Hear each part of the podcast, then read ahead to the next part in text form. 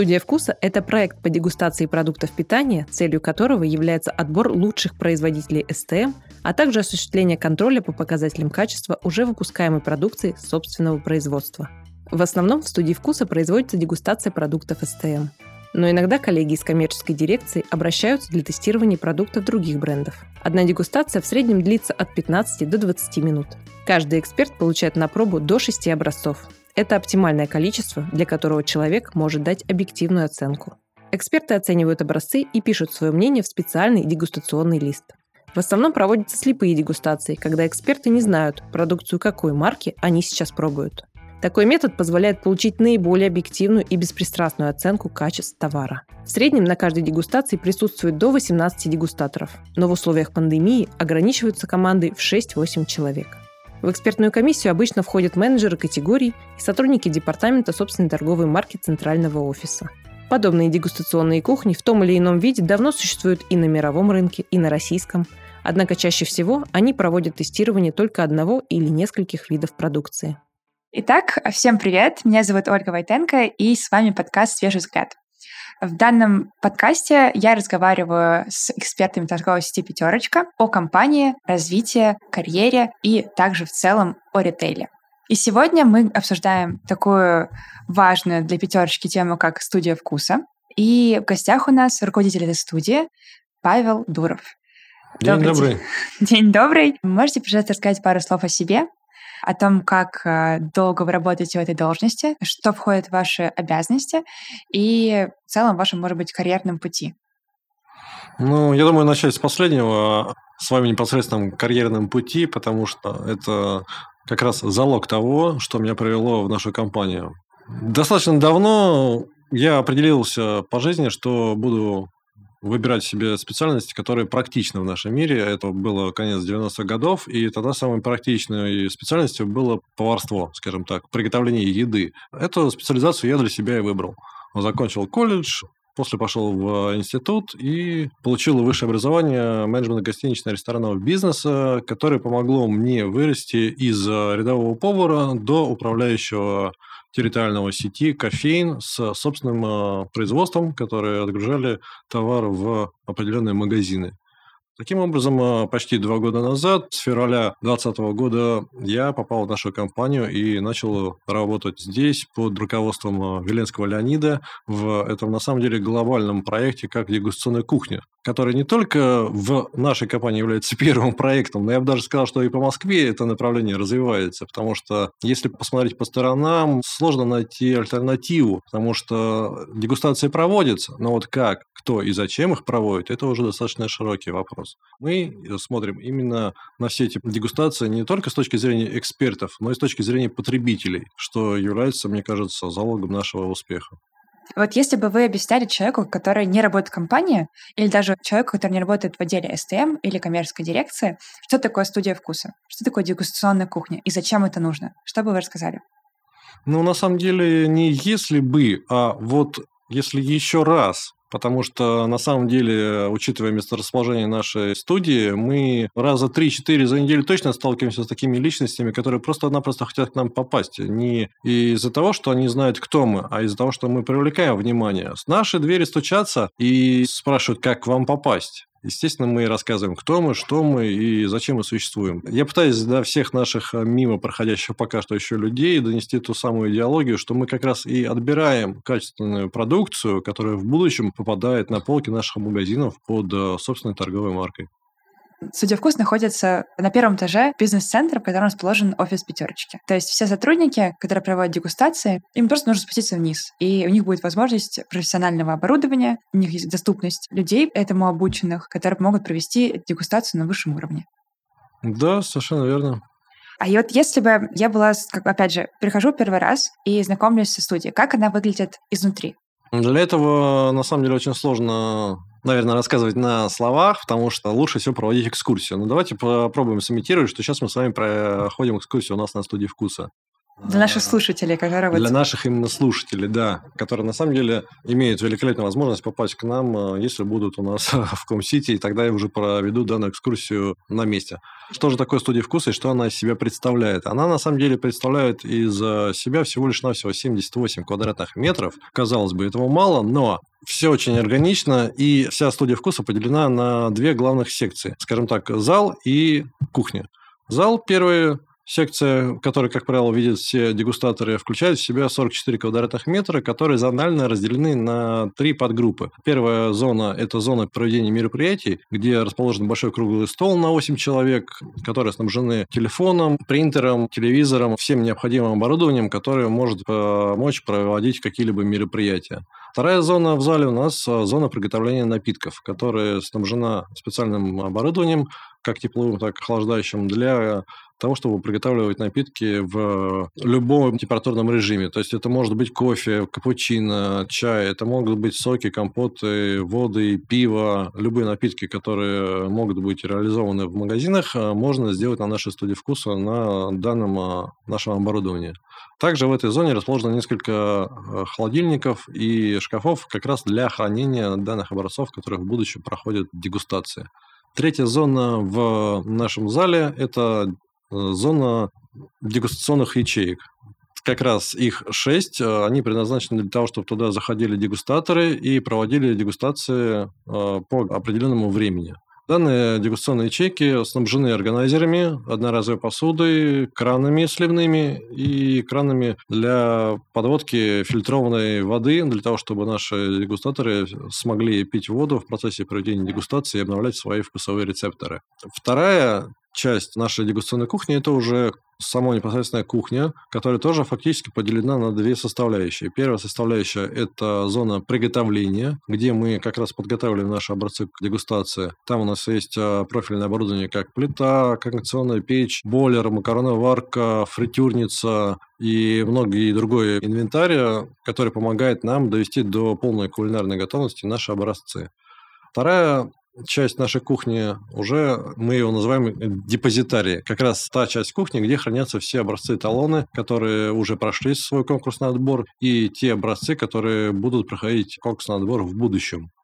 Кухня занимает оставшиеся 38 квадратных метров. Еще есть некоторые технические помещения, такие как моповые и технический коридор, для того, чтобы наша кухня соответствовала всем стандартам САТ-Эпиднадзора с точки зрения вот именно организации работы с продуктами питания. Помимо этих функциональных помещений мы соблюдаем все эти нормы. Наши все сотрудники не только имеют э, экспертное и технологическое образование, они также регулярно проходят метасвидетельствование и периодически обновляют свои знания для того, чтобы соответствовать э, высоким стандартам. Вы упомянули, что студия вкуса, вот есть там зал, который основной, он служит для проведения мероприятий. Какие мероприятия проводятся на дегустационной кухне помимо дегустаций? Но если не брать во внимание рабочие моменты, также за этими круглыми столами иногда проводим и мы свои собственные мероприятия, когда нужно что-то кому-то объяснить, рассказать. Например, внутреннюю программу обучения я проводил нашим сотрудникам на студии вкуса, либо для проведения так скажем, игровых, развлекательных, соревновательных мероприятий, да, то есть для того, чтобы наши сотрудники немножко отвлекались от трудовых будней. Например, недавно был проведен Хэллоуин. Я могу сказать, что приняла участие. Мне была очень приятна эта инициатива со стороны дегустационной кухни, потому что действительно, когда работаешь в офисе, немножко забываешь и готовить, где-то не успеваешь. А тут и тебе был конкурс, который погружает в некоторую конкурентную среду, где тебе нужно себя как-то проявить. И плюс это участие в жизни компании. То есть здесь как бы совмещение приятного и полезного, мне кажется. Да, да, совершенно верно. Причем открою маленький секрет, что данное соревнование я хотел провести для своих сотрудников внутри да, студии вкуса, но потом понял, что придется свой же труд оценивать, пришлось прибегнуть к помощи наших сотрудников офиса. И тогда стал острый вопрос, а если они будут нас оценивать, то почему же они не могут принять участие? И были двери открыты для всех. Супер. То есть это такое как бы, что дегустационная кухня — это не только место, которое необходимо для работы, но и какие-то организации каких-то непосредственно связанных с пищевой индустрией, с пищевым ритейлом, мероприятий, которые как-то сближают и усиливают коммуникацию внутри офиса. Угу.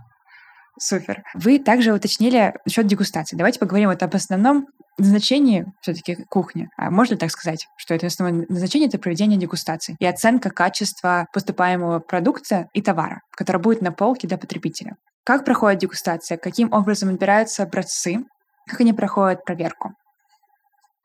Давайте, знаете, как поступим? От обратного. Вы на первое место поставили проведение дегустации, на второе место вы поставили оценку качества. Но на самом деле наша работа построена в обратном порядке. Наша первая задача – это отсортировать качество. То есть те образцы, которые некачественные, они не попадают на дегустацию. Мы никогда не положим на стол то, что сами мы есть не можем. Логично?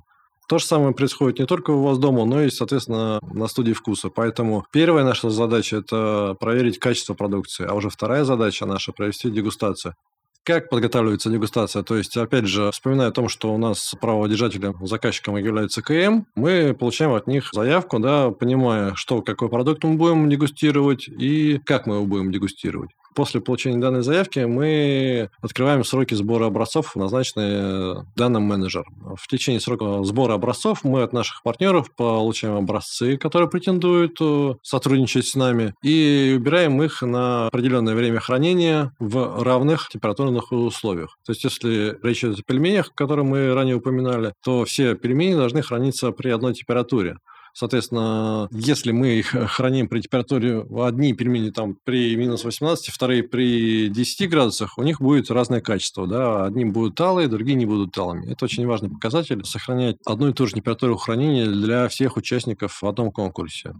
После хранения, когда подходит момент э, к подготовке и проведению дегустации, мы наши образцы обезличиваем для того, чтобы все участники не понимали, да, кто из э, контрагентов, э, кто из наших партнеров находится у них э, перед столом на дегустации. Все вот это обезличивание запечатлеваем на фотоотчете, который в будущем подгружается к э, отчетам, и подготавливаем наши образцы до полной кулинарной готовности. Раскладываем по дегустационным ячейкам в назначенное время для каждого дегустаторов и приглашаем дегустаторов провести сенсорный анализ данных продуктов. Если дегустатор человек новый, и он ни разу с нами не проводил дегустацию, мы всегда проводим ему инструктаж. Объясняем, да, как себя лучше всего вести, как пользоваться нашими планшетами, как лучше всего начать пробовать. Нужно сначала посмотреть, нужно оценить сначала внешний вид, потом понюхать, потрогать консистенцию, и только после этого начинать пробовать в гортане. В гортане тоже пробовать нужно не сразу проживав и проглотив, да, а дать продукту побывать во всех уголках нашей ротовой полости, потому что на самом деле язык определенной своей зоны чувствует разный вкус. Поэтому очень важно, да, чтобы мы смогли полноценно понять, обладает ли горечью продукт или он просто соленый. Для этого нужно не торопиться прожевывать его, проглатывать, а его нужно немножко подержать во рту. И, соответственно, после проведения данного инструктажа со всеми нашими новыми дегустаторами мы предлагаем им провести дегустацию данного продукта, на который он заявился. И в процессе дегустации, если у него возникают вопросы, мы всегда ему помогаем и направляем для того, чтобы он грамотно закончил данную дегустацию. А есть какие-то ограничения по количеству образцов, которые выставляются на дегустацию? Может быть, есть какие-то исследования, которые показали, что человек в моменте может воспринять и оценить объективно, сравнить между собой некоторое количество образцов.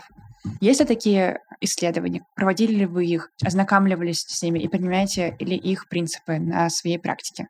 Если говорить вот именно об э, регламентируемых цифрах, которые закреплены в нашей компании, то в одной дегустации мы не рекомендуем проводить дегустацию более шести образцов. Потому что по итогу, когда человек начинает пробовать седьмой, восьмой образец, он просто не уже распознает, насколько он вкусный, горький, сладкий, холодный или даже горячий. Потому что к одному образцу нужно в времени где-то от 1 до 2 минут. И, соответственно, если ты на тарелке пробуешь те же самые пельмешки, добравшись до восьмого, это спустя 10 минут он просто остынет. Соответственно, он потеряет свое качество, и полноценно оценить его, какой он был хорошим или плохим, человек уже банально не сможет.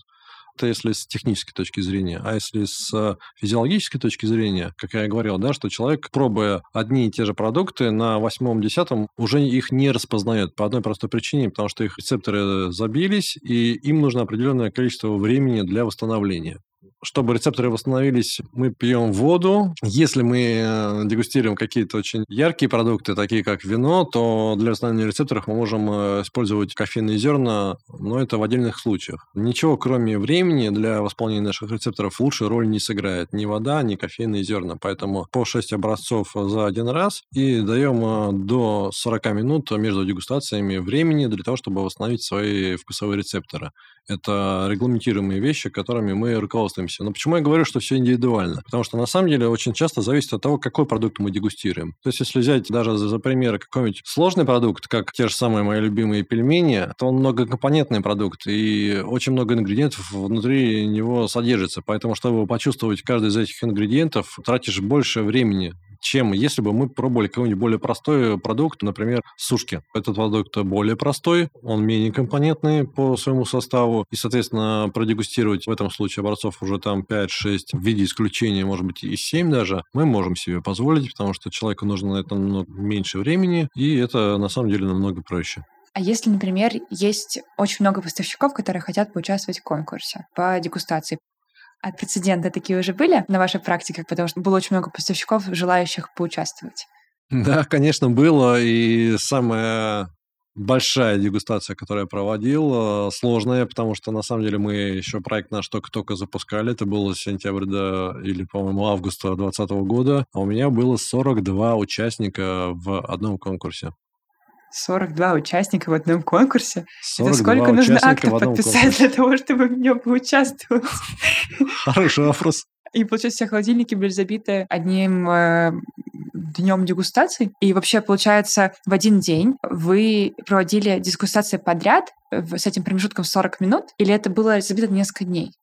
Естественно, это было разбито на несколько дней, потому что, руководствуясь нашими стандартами, одна дегустация – это 6 участников. Если мне нужен временной период 40 минут, соответственно, за один день мы проводим 6 дегустаций. Теперь перемножаем 6 и 6 – 36. 36 участников мы можем продегустировать за один рабочий день. Соответственно, вышеупомянутую дегустацию из 42 мы разбивали на два дня. Первый раунд, потом мы подводили итоги, назначали спустя несколько дней второй раунд.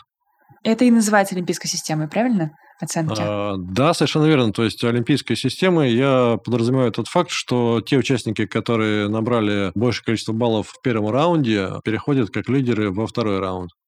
Здорово. Так, если мы говорим именно про дегустаторов, то, насколько я знаю, было в нашей компании в пятерочке такой проект, как обучение дегустаторов. И, и прям целенаправленно было сотрудничество с университетом, который обучал некоторое количество людей, выбранных, каким-то критериям, которые, я надеюсь, что вы мне расскажете, и их обучали каким-то сенсорным ощущениям, которые они должны э, оценивать при дегустации.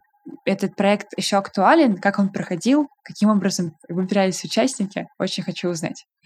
Ну, на самом деле, да, такой проект был, и участники выбирались по очень важному критерию, работали ли они в СТМ или нет. Когда мы поняли, что среди СТМ было достаточно большое количество участников, мы сужали немножко наш круг претендентов на тех людей, кому в первую очередь необходимо данное обучение.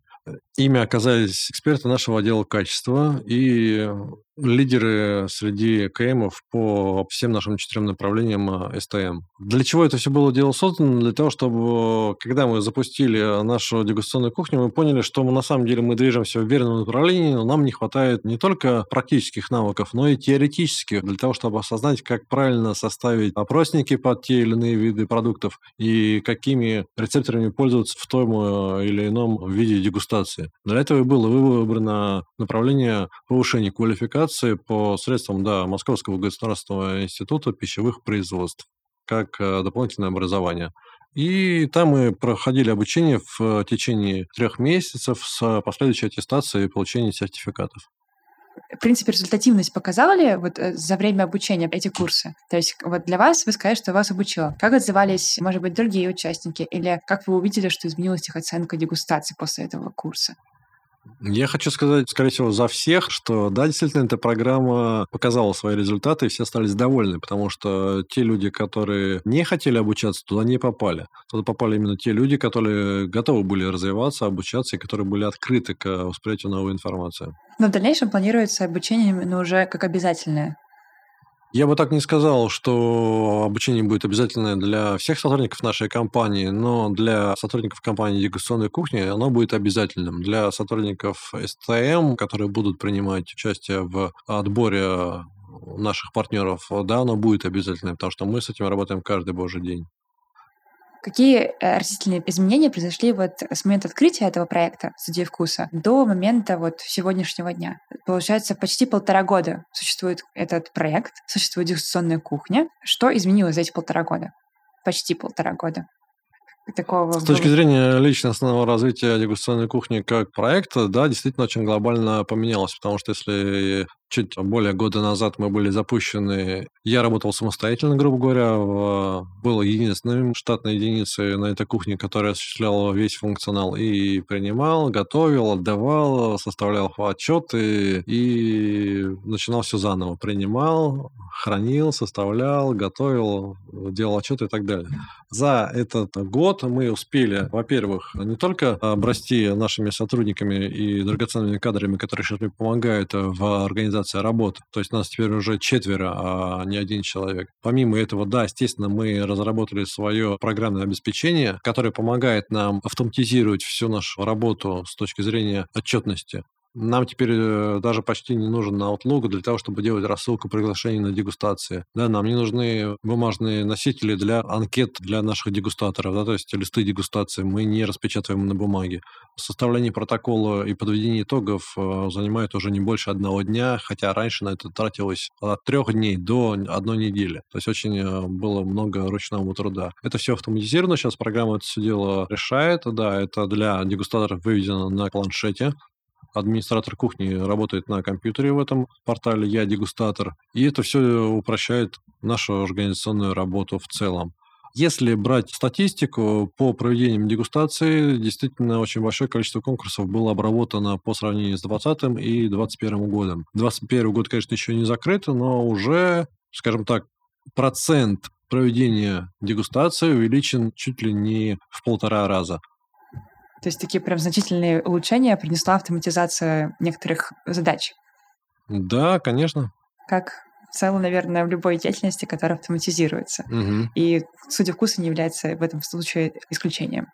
Вы также упомянули, что раньше вы работали самостоятельно. Далее у вас появились ваша команда и сотрудники, которые находятся уже под вашим руководством. Какие должности есть на данный момент в студии вкуса и как вы отбирали кандидатов?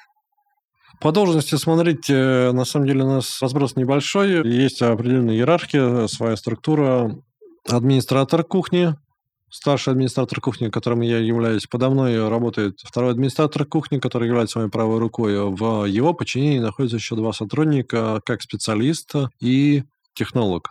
Специалисты занимаются организацией работы нашего портала «Я дегустатор», который вносит туда все поступающие образцы и обрабатывает всю входящую информацию, вносит туда дегустационные листы, формирует рассылку приглашений на дегустациях и обрабатывает отчеты по проведенным дегустациям. То есть его основное место работы за компьютером. Технолог э, – это как раз тот повар, который осуществляет всю подготовку наших образцов к дегустации, не только с момента его приемки, но и до отдачи нашим дегустаторам в полной кулинарной готовности. Администраторы мы два с Константином занимаемся как раз организацией и координацией работы наших сотрудников, включая ведение депозитария. Депозитария мы называем банком хранения образцов эталонов, которые прошли конкурсный отбор как вы уточнили, на самом деле работа достаточно сложная. То есть, во-первых, какие особенные критерии предъявлялись кандидатам при выборе их? Есть ли какие-то такие особенные? Или просто вы искали персонала своего дела? В силу того, что дегустационные кухни развиваются только на нашем рынке, то сказать, что да, действительно, у нас большой рынок труда данных специалистов, и можно было еще и повыбирать и подумать, э, я не могу, потому что это было бы неправда. Поэтому да, я людей отбирал с определенным опытом. Мне было важно, чтобы люди имели технологическое образование, чтобы они имели определенный технологический опыт, чтобы они понимали, что им придется работать с продуктами, Вторым критерием отборов наших сотрудников было все-таки их координация, то есть насколько они грамотные в общениях, насколько они готовы коммуницировать э, в сложной среде. И третьим критерием э, отбора было действительно, насколько они готовы поменять ресторанный бизнес на ритейл, потому что всех сотрудников я принимал из э, ресторанного бизнеса. Как, собственно, и вы начали. Да, да. А с какими сложностями вы столкнулись в реализации проекта? То есть, в принципе, как вы и сказали, это был новаторский проект в некоторой степени, в компании, по крайней мере, «Пятерочка». И что у вас, с чем вы столкнулись? То есть, потому что пищевая, на самом деле, с продуктами, наверное, очень тяжело работать. Они имеют сроки хранения, определенные условия хранения, некоторые критерии, которые нужно их проверять. С какими сложностями вы столкнулись в своем пути при реализации проекта и как вы с ними справились? Может быть, есть какой-то такой случай провала, который стал успешным? Наверняка он должен быть. Если рассматривать все свои действия с точки зрения провала или по а, достигнутые результаты, то, наверное, мне было бы очень сложно. Но, к сожалению, я другого склада ума человека, и я даже все свои провалы рассматриваю с точки зрения приобретения, потому что это все равно заработанный опыт. Все равно это плюс для меня, потому что я развиваюсь, я расту, я учусь, и я с большим а, богатым опытом смогу войти в новое русло, где смогу себя точно реализовать. Поэтому не готов ответить на ваш вопрос, а, что было сложного. Все было прекрасно, все было активно, эмоционально и позитивно. То есть сложности, даже которые встречались, вы относились к ним как не сложностям, а как просто к этапу а, становления? Естественно, да. Это очень здравый подход, который, мне кажется, помогает двигаться именно вперед и не зацикливаться на ошибках. Ну, действительно, зачем стоять и расстраиваться, что вот у меня это не получается, вот меня отругали. Когда человек так думает, всегда руки опускаются. Логично? Да, да, в целом могу ну, сказать. Ну, если руки опускаются, тогда зачем мы сюда приходим, зачем мы что-то делаем, зачем мы беремся за ручки, бумаги и портим это все дело? Сиди дома, если тебе не хочется работать. А здесь нужно преодолевать, не бояться ошибок, наверное. То есть ошибки, я так понимаю, что при вашем подходе ошибки вы не сильно за них ругаете. То есть здесь ошибки произошли, что главное их исправить. Совершенно верно, потому что я лично считаю, что не ошибается лишь только тот, кто не идет вперед. И кто ничего не делает, в том числе. Вы упомянули, что свои, то есть, в принципе, по тому, что вы рассказываете, видно, что ваша работа очень регламентирована, и вы придерживаетесь такой вот принципиальности и соблюдения правил. Каких еще принципов придерживаетесь в своей работе и руководстве студии вкуса? Ну, все принципы я вам рассказать не смогу, потому что вот буквально недавно мы согласовали регламент проведения дегустации, и чтобы сейчас не распыляться, в нем, если не ошибаюсь, 84 страницы. Я просто их сейчас наизусть не смогу вам все рассказать, но да, вы правы, вся наша работа регламентирована, и лишний шаг влево-вправо я не в состоянии сделать не только потому, что я руководствуюсь ГОСТами, а только потому, что я хочу, чтобы вся эта ситуация была прозрачная, потому что мне самое главное дать понять не только нашим сотрудникам, не только нашим производителям, но и нашим потребителям в том числе, в том, что мы прозрачные, мы ничего не скрываем, и мы действительно боремся за качество нашей продукции и будем э, работать в этом направлении еще очень долго. То есть самое важное здесь это, в принципе, конечно, потребитель, ради которого мы все и делаем. Я считаю, что да, а для кого еще? Что вам больше всего нравится в вашей должности, в вашей специализации, и что вам больше всего нравится в работе пятерочки? Что мне нравится в моей должности? Ну, наверное, то, что я могу заниматься именно тем, что я люблю. Это, на самом деле, общаться с людьми, как недавно выяснилось, и работать с продуктами питания, готовить их и принимать решения по их качеству. То, что я это небольшое звено, которое может сказать сотрудникам и нашим коллегам, что действительно продукт плохого качества и лучше всего его не использовать, это добавляет уверенности, наверное, в завтрашнем дне. Естественно, помимо личного опыта, который я набираюсь, большую роль играет компания, в которой я работаю. И наша компания, я считаю, что она лидер на рынке, и именно его масштабы и стабильность. Но если компания стабильна, я готов за эту компанию работать и выполнять поставленные задачи.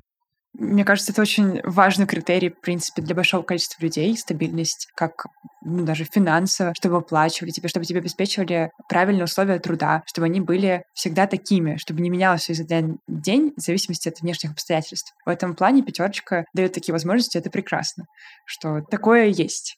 Да, согласен с вами. И напоследок хотела попросить вас дать какой-то совет молодым специалистам в начале карьерного своего пути. Вот я и наша команда, которая делает подкаст «Свежий взгляд», являемся молодыми, начинающими специалистами. Что вы нам посоветуете в начале своего пути? Я бы на самом деле посоветовал две основные вещи, которые я подчеркнул сам для себя из ресторанного бизнеса в первую очередь. Э, знаете, когда я только-только начинал работать э, и пришел на кухню, я фактически тот же самый вопрос задал своему первому мастеру, который научил меня держать нож в руках. И знаете, что он мне сказал? Что давай, говорит, друг, с тобой договоримся. Если то, что ты приготовил, ты не готов есть сам, ты это лучше выбросишь, но не отдашь нашим гостям в зал интерпретирую это на наше сейчас с вами восприятие, я могу вам сказать, что не нужно делать ту работу, за которую тебе будет самому совестно. Если ты берешься за что-то, то делай это на 100%, чтобы ты сам гордился своей работой. Я думаю, только после того, как ты начнешь гордиться своей работой, ты, тогда этой работой начнут гордиться и остальные. Это во-первых.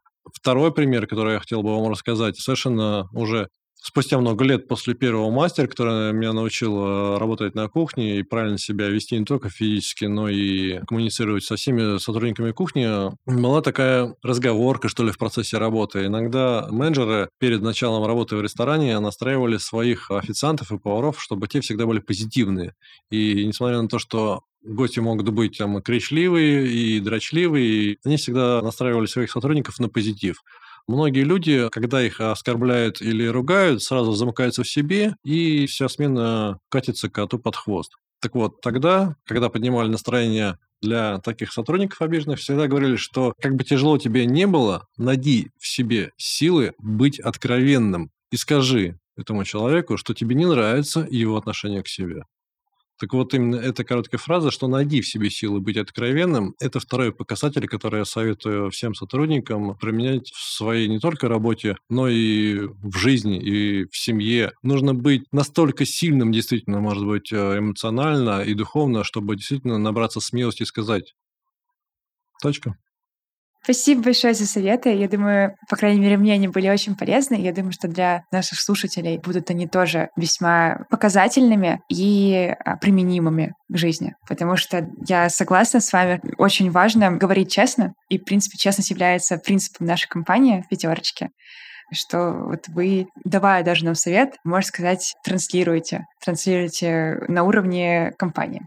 А, спасибо большое вам за интервью. Спасибо вам. Я думаю, что это было очень интересно и познавательно, особенно для тех людей в компании, которые не связаны никак с студией вкуса. Теперь наши слушатели и офисные сотрудники смогут узнать, что это такое, и, может быть, даже стать дегустатором.